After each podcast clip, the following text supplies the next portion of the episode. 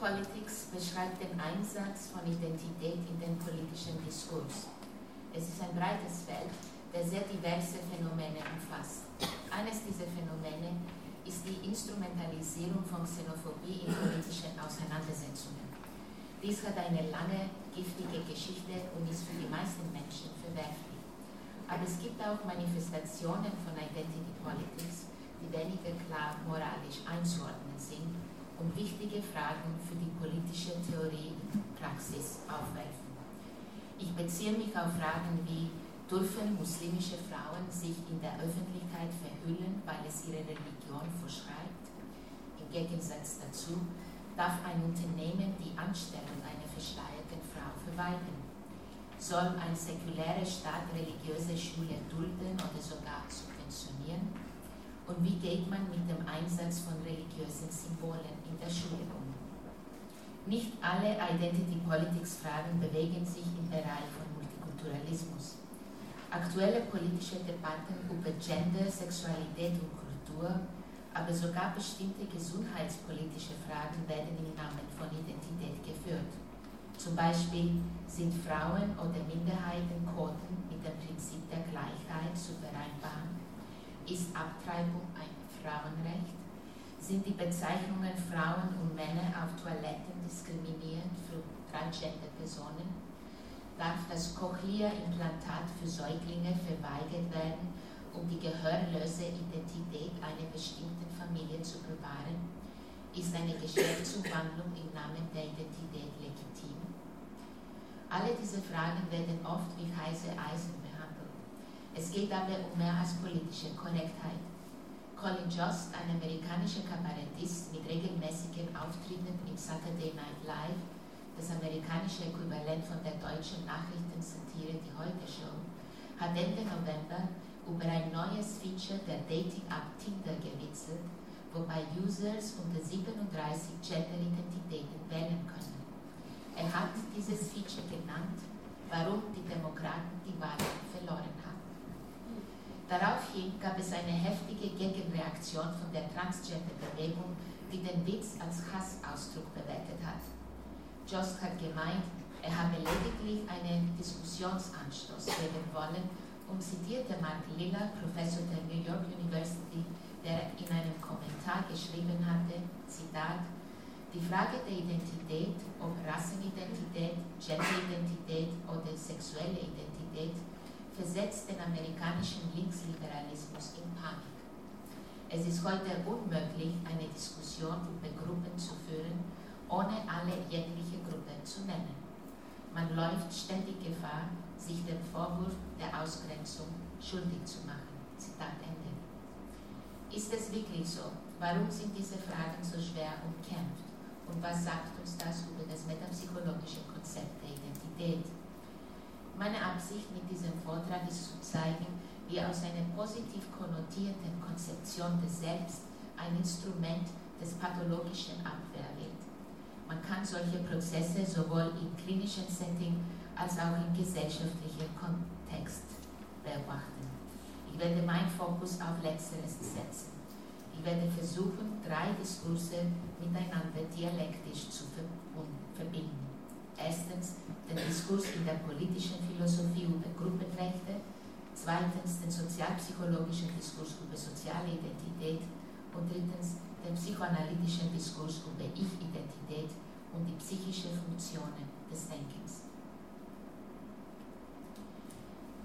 In Bezug auf Identität lautet die zentrale Frage in der politischen Philosophie, welche Verantwortung trägt der demokratische Staat für die Wahrung von Rechten, die mit, Identität zusammenhängen. Die Frage ist in Bezug auf die sogenannten negativen Freiheiten und die dazugehörenden Menschen- und Bürgerrechte, demnach alle Menschen vor dem Gesetz gleich sind, sehr einfach zu beantworten.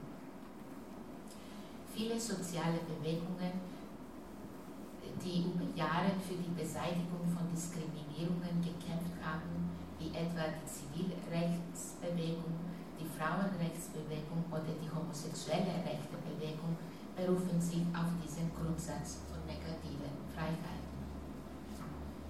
Die Lage ist für die sogenannten positiven Freiheiten und die dazugehörenden Rechte komplizierter.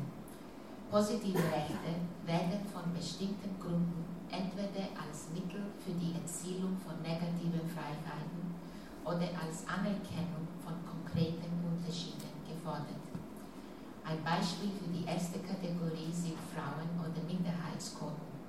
Solche werden vorläufig eingesetzt, um den Mitgliedern von bestimmten Gruppen zu aktiver Teilhabe von sozialen Rechten zu verhelfen, dies in Anerkennung der strukturbedingten Ungleichheit von modernen Gesellschaften trotz liberalen Gesetzgebung. Ein Beispiel für die zweite Kategorie von positiven Rechten sind kulturelle Rechte, wie diejenige von autochthonen Volksgruppen in Österreich oder sonderpolitische Rechte wie solche, die mit der Autonomie von bestimmten Regionen zusammenhängen, zum Beispiel Südtirol in Italien oder Quebec in Kanada. Das theoretische Problem mit positiven ist, dass sie auf ein breiteres Verständnis von Gruppenidentitäten basieren als im Fall von negativen Rechten. Die Herausforderung bei negativen ist die Beseitigung von Zäsuren und Hürden, die für eine Person aufgrund ihrer Zugehörigkeit zu einer bestimmten Gruppe oder Kategorie entstehen. Wenn man kurz die Gesellschaft als ein Subjekt behandeln würde, ging es hier psychoanalytisch betrachtet um die Auflösung von Widerständen. Nicht so im Fall von positiven Rechten, wo es vielmehr um die Anerkennung von religiösen, ethnischen, kulturellen sprachlichen oder sonstigen Unterschieden und Besonderheiten als Basis für die Geltendmachung von Ausnahmeregelungen für die Mitglieder dieser Gruppe geht. In gewisser Hinsicht repräsentieren positive Rechte die Ausnahme von Maxim der Gleichheit vor dem Gesetz, weshalb sich einige Staaten dagegen wehren. Frankreich zum Beispiel lehnt die Förderung von regionalen Sprachen als Identifikationspunkt für Minderheiten ab und hat deshalb die weitere Autonomie von Korsika abgelehnt. Für die französische Staatsräson ist der Erwerb und die Förderung der französischen Sprache der Garant für die Absicherung des Staates, nicht nur in kultureller, sondern auch in politischer Hinsicht. Mit anderen Worten, ein demokratischer Staat, basierend auf den Prinzipien der Französischen Revolution von Freiheit, Gleichheit und Brüderlichkeit, sei eher möglich und könne besser realisiert werden, wenn alle Bürgerinnen und Bürger die gleiche Sprache sprechen, nämlich diejenige von Gerichten, des Parlaments und der Regierung.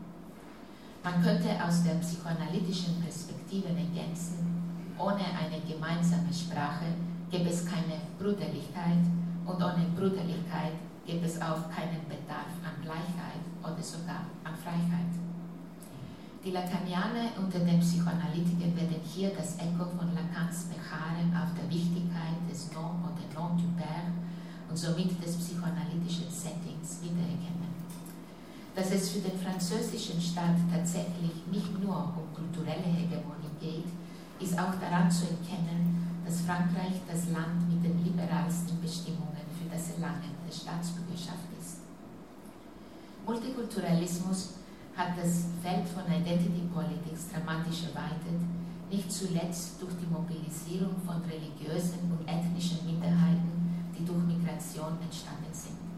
Es geht um die Anerkennung von deren Sprache, des Dresscodes und der Religion in der Öffentlichkeit, zum Beispiel in der Schule oder in der Arbeit. Das diesbezügliche Paradebeispiel ist die Kopftuchdebatte in verschiedenen europäischen Ländern. In Frankreich gibt es seit 2003 ein Gesetz, der das ostentatives Tragen von allen religiösen Symbolen wie Kopftuch, Kippa oder Kreuz in der Schule verbietet. Nicht so in Großbritannien, Deutschland oder Österreich, obwohl es Debatten auch in diesen Ländern gegeben hat und immer wieder gibt, zuletzt in Bezug auf die Burka. Ähnlich schwierig gestalten sich Debatten über die Zertifizierung oder Subventionierungen von religiösen Schulen, insbesondere seit dem Aufsteigen von religiösen Gewalt und Fanatismus. In der Literatur werden die Pro- und Kontraargumente hinsichtlich Gruppenrechte im Rahmen der Debatte über Kommunitarismus versus Liberalismus ausgeführt. Bekannte Verfechter von Kommunitarismus sind Robert Putnam und Charles Taylor. Die politische Philosophie von John Rawls, wie auch die Arbeiten von Will Kimlicka und Kwame Anthony Appiah werden oft als Verweise auf den liberalen Standpunkt genommen. Zusammenfassend vertreten die Verfechter von Kommunitarismus den Standpunkt, dass der Staat verpflichtet sei, soziale und kollektive Identitäten anzuerkennen, wenn notwendig auch durch Gruppenrechte, weil solche Identitäten von großer Bedeutung für das Individuum sind und somit einen wichtigen Beitrag zum gesellschaftlichen Zusammenhang leisten. Die Anhänger des liberalen Standpunkts sind nicht strikt gegen alle Gruppenrechte, haben aber Vorbehalte. Bill Kimliger argumentiert zum Beispiel, dass Volksgruppen aufgrund von deren Geschichte sehr wohl ein Recht auf Gruppenrechte haben. Die Ausgangslage sei aber für ethnische und religiöse Minderheiten, die sich im Zuge von Migration gebildet haben, eine andere. Für John Rawls seien Fragen über Gruppenrechten primär Entscheidungsfindungsprozesse in Bezug auf die konkrete Anwendung von wesentlichen liberalen Werten Prinzipien wie Gleichheit, Autonomie, Kooperation innerhalb einer Gesellschaft, aber auch Staatssicherheit. Rawls meint zum Beispiel, die Frage des Abtreibungsrechts könne nur unter Berücksichtigung von mindestens drei wichtigen politischen Grundsatzwerten entschieden nämlich erstens Respekt für das menschliche Leben, zweitens der Bedarf für einen Rahmen, der die systematische Reproduzierung der politischen Gesellschaft im Laufe der Zeit ermöglicht, was aber auch den Schutz der Familie impliziert, und drittens die politische Gleichstellung von Frauen. Es sei wichtig, hier zusätzlich anzumerken, dass Rawls positive Rechte als Kompromisse bezeichnet, die als solche für Gruppen mit unterschiedlichen ideologischen Standpunkten nie restlos zufriedenstellend sein werden. Die Verwirklichung aller moralischen Weltanschauungen sei aber nicht Sinn der Demokratie. Vielmehr sei das politische System der Container für das Durcharbeiten von kollidierenden Interessen, um so den gesellschaftlichen Zusammenhalt erst zu ermöglichen. Kwame Anthony Appiah spricht der Idee von Multikulturalismus eine ähnliche Funktion des Containers zu. Multikulturalismus sei für ihn ein Ansatz in Bezug auf Kultur und Bildung, der Diversität anerkennt, statt zu verleugnen und der aus dieser Perspektive Lösungen zu gesellschaftlichen Themen sucht. Appiah unterstreicht dabei die Wichtigkeit der Wahrung der Autonomie der Person als Individuum statt als Gruppenmitglied das Problem von Identität und somit auch von Identity Politics, fangen mit der Bereitschaft mancher sozialen Gruppen an, die Frage von Unterschieden Meinungsverschiedenheiten in einem moralischen oder ideologischen Rahmen unterzubringen. Dort werde sie bald zu Polemik und verwandele sich in eine Loyalitätspflicht.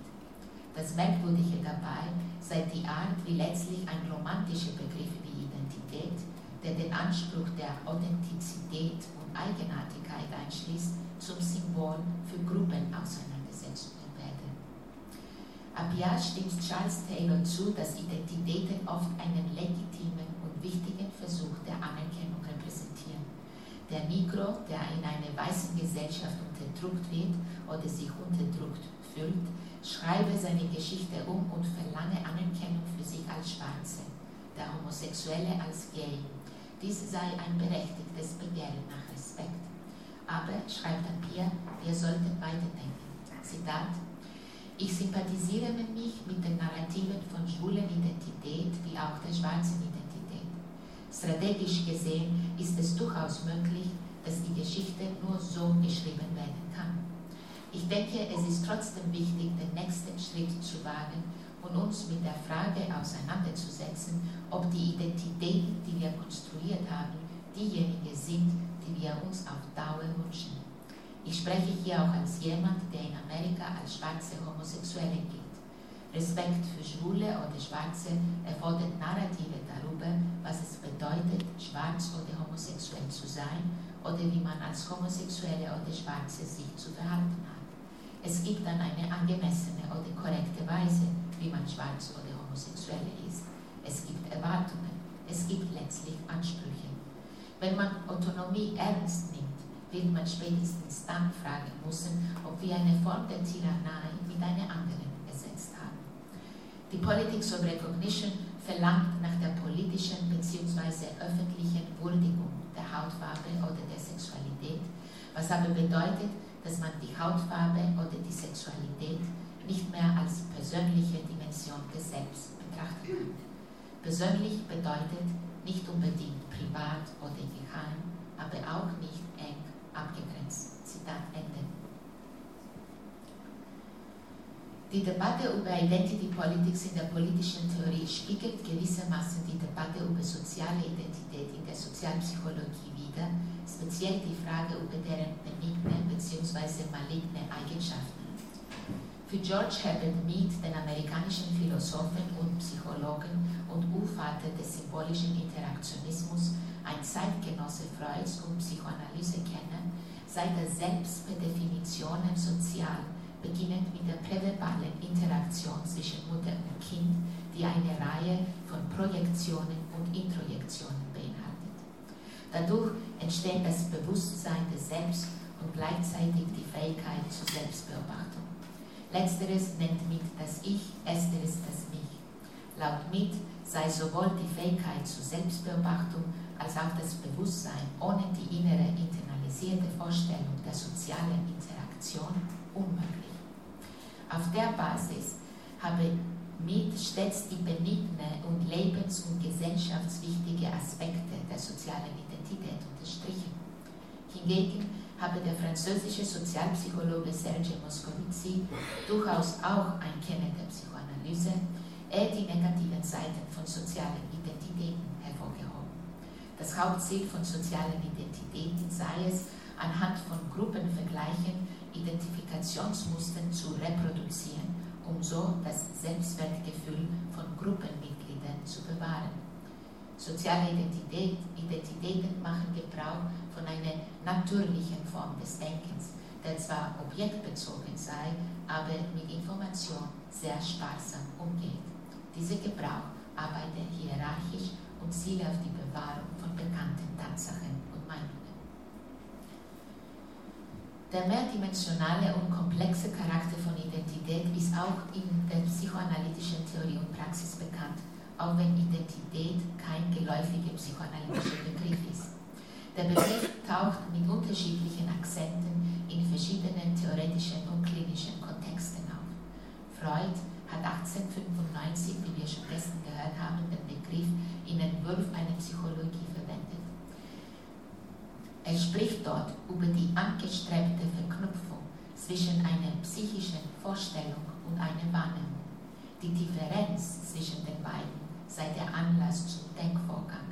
Ein Identitätszustand zwischen Vorstellung und Wahrnehmung wiederum das Signal, dass ein bestimmter Denkvorgang sein Ende erreicht hat.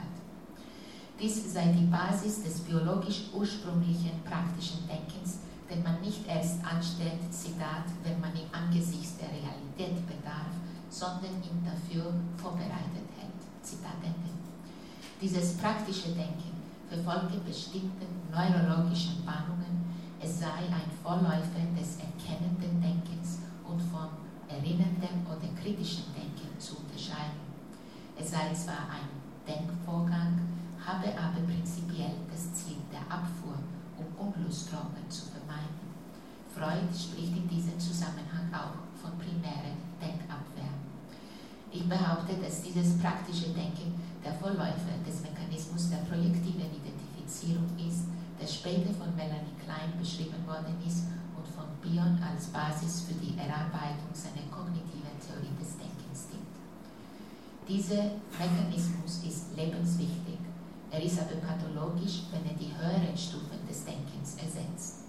Dies erklärt auch die benignen und malignen Aspekte von sozialen Identitäten, wie diese von Mead bzw. von Moscovici erarbeitet worden sind. Diese Auffassung von Identität als Bestandteil der primären Abwehr ist eine ganz andere als diejenige von Erik Erikson, der Identität als Auslegung des Selbstwertgefühls als Ergebnis der Ich-Integration-Phase der Adoleszenz konzipiert hat. Dieser Ansatz hat seinen Ausgangspunkt auch in Freuds Aussatz, diesmal zur Aufführung des Narzissmus, wo Freud über Identität als Selbstwertgefühl spricht. Beginnend in der Kindheit entwickele sich dieses Gefühl langsam durch Belohnung und Objektliebe. Personen, die geliebt werden, werden idealisiert, ihre Werte gleichzeitig internalisiert. Somit entstehe sowohl das Gewissen als auch die Fähigkeit zur Selbstbeobachtung. Ich-Funktionen, die Freud später mit dem Uber-Ich in dies lege auch die soziale Dimension des Super-Ichs nahe, das Freud auch als Ich-Ideal beschrieben hat. In Gruppenpsychologie und Ich-Analyse schreibt Freud diesem Ich-Ideal eine zusätzliche Funktion zu, nämlich die libidinöse Besetzung von Gruppenzugehörigkeiten. Aber eine weitere Bedingung für Gruppenzugehörigkeiten sei der Herdeninstinkt, der seinen Ursprung in der Bindung durch Reaktionsbildungen von Neidgefühlen gegenüber anderen Gruppenmitgliedern Folglich sind Gruppenzugehörigkeiten immer von Ambivalenz und Konflikten getragen, ähnlich wie das Ich in seiner Auseinandersetzung mit dem Es und dem Überich. Auch wenn Eriksons Entwicklungspsychologie acht Stufen von der Kindheit bis zum hohen Alter vorsieht und Konflikte in alle Lebensphasen eine Rolle spielen, sei die Adoleszenz für die Integrationsfähigkeit und somit für die Ich-Identität entscheidend die Leitfäden für die Bewältigung von den Konflikten zwischen Liebes- und Aggressionsregungen werden dann, laut Erikson, geschaffen. Wenn die Integration nicht gelingt, folge Verwirrung und Identitätsdiffusion. Das Phänomen der Identitätsdiffusion wurde später von Otto Kernberg als Kernpunkt der Borderline-Persönlichkeit beschrieben. Die Kleinianer wiederum haben auf den rigiden und manchmal perversen Charakter der Identität von pathologisch-narzisstischen Persönlichkeiten hingewiesen. Bezeichnend für solche Persönlichkeiten im klinischen Setting sei zudem der systematische Gebrauch von Ideologien als Schutz oder als Abwehr gegenüber dem analytischen Prozess. Identität kann man also auch in der Psychoanalyse nicht auf einen gemeinsamen Nenner bringen. Als die integrative Funktion des Ich sei Identität Erikson folgen die erworbene Ich-Erfahrung und dessen Fähigkeit, die unterschiedlichen Identifizierungen, Begabungen und Rollen zu integrieren um mit Libido zu besetzen. Wir haben es aber hier nicht nur mit Inhalten zu tun, sondern auch mit einem Prozess. Die Erfahrungen, Begabungen, Rollen usw. So sind nicht immer einfach zu integrieren. Die Schicksale der Triebe oft sehr verworren, der Prozess kein linearer und die integrative Funktion nicht immer verlässlich. Wie es Freud schon 1895 gedacht hat, es gibt nicht nur eine Form des Denkens, sondern viele zurück zum Schluss zur Identity Politics. Auf jeden Fall sind Identity Politics ein Zeichen des Integrationsbedarfs. Sie sind manchmal ein lautes Signal für das Scheitern der Integration, manchmal ein Versuch, die Integrationsarbeit zu vermeiden. Gruppenrechte sind mehr als nur eine Forderung der Anerkennung von bestimmten Inhalten. Sie repräsentieren den Willen nach der Restrukturierung von Institutionen oder nach der Einführung von neuen Vorgängen. Solche Restrukturierungen sind manchmal nicht immer notwendig und bereichend. Zudem bietet sich Identity Politics oft als Deckmantel für andere Themen und Konflikte innerhalb der Gesellschaft an, die einen längeren Meinungsbildungsprozess benötigen. Die Kopftuchdebatte ist wieder ein gutes Beispiel. Manche muslimische Frauen sind aus religiösen oder kulturellen Gründen strikt für das Kopftuch, sehen es aber auch als Modestück in der Kleidung. Andere sind ebenfalls aus kulturellen Gründen dagegen. Für andere wiederum ist das Kopftuch primär ein Symbol in der Auseinandersetzung mit dem patriarchalen Islam, der autoritären eigenen Familie oder auch mit der unfreundlichen Gastgesellschaft oder sogar dem weißen Feminismus. Die Debatte hat also die Funktion eines Symptoms übernommen und ist überdeterminiert. Es geht um beide, nicht nur um Religion und religiöse Symbole. Man kann natürlich alle diese Debatten und Auseinandersetzungen auf verschiedenen Ebenen mit der Verabschiedung eines Gesetzes aus der Welt schaffen, siehe Frankreich. Somit ist ein Identitätszustand erreicht, um Freuds Terminus zu verwenden, und somit Klarheit mindestens vorübergehend. Dies ist aber gleichzeitig ein Signal für das Ende des Denkvorgangs, ob das sinnvoll ist. Die Gefahr von Identity Politics liegt an deren Appell zur Klarheit. Aus einem Diskurs der Inklusion wird schnell ein Diskurs der Aus- und Abgrenzung. Aus einem Bedürfnis nach Integration entsteht schnell eine Art Identitätsgier, die an den, Fundamenten der liberalen Demokratie. Wenn in diesem Zusammenhang Angst und Hass geschickt geschnurrt werden, wie zuletzt von Donald Trump, dann gewinnt meistens der Nationalismus, einfach weil er am besten die Fantasie der Omnipotenz, die in allen Identitäten geborgen ist.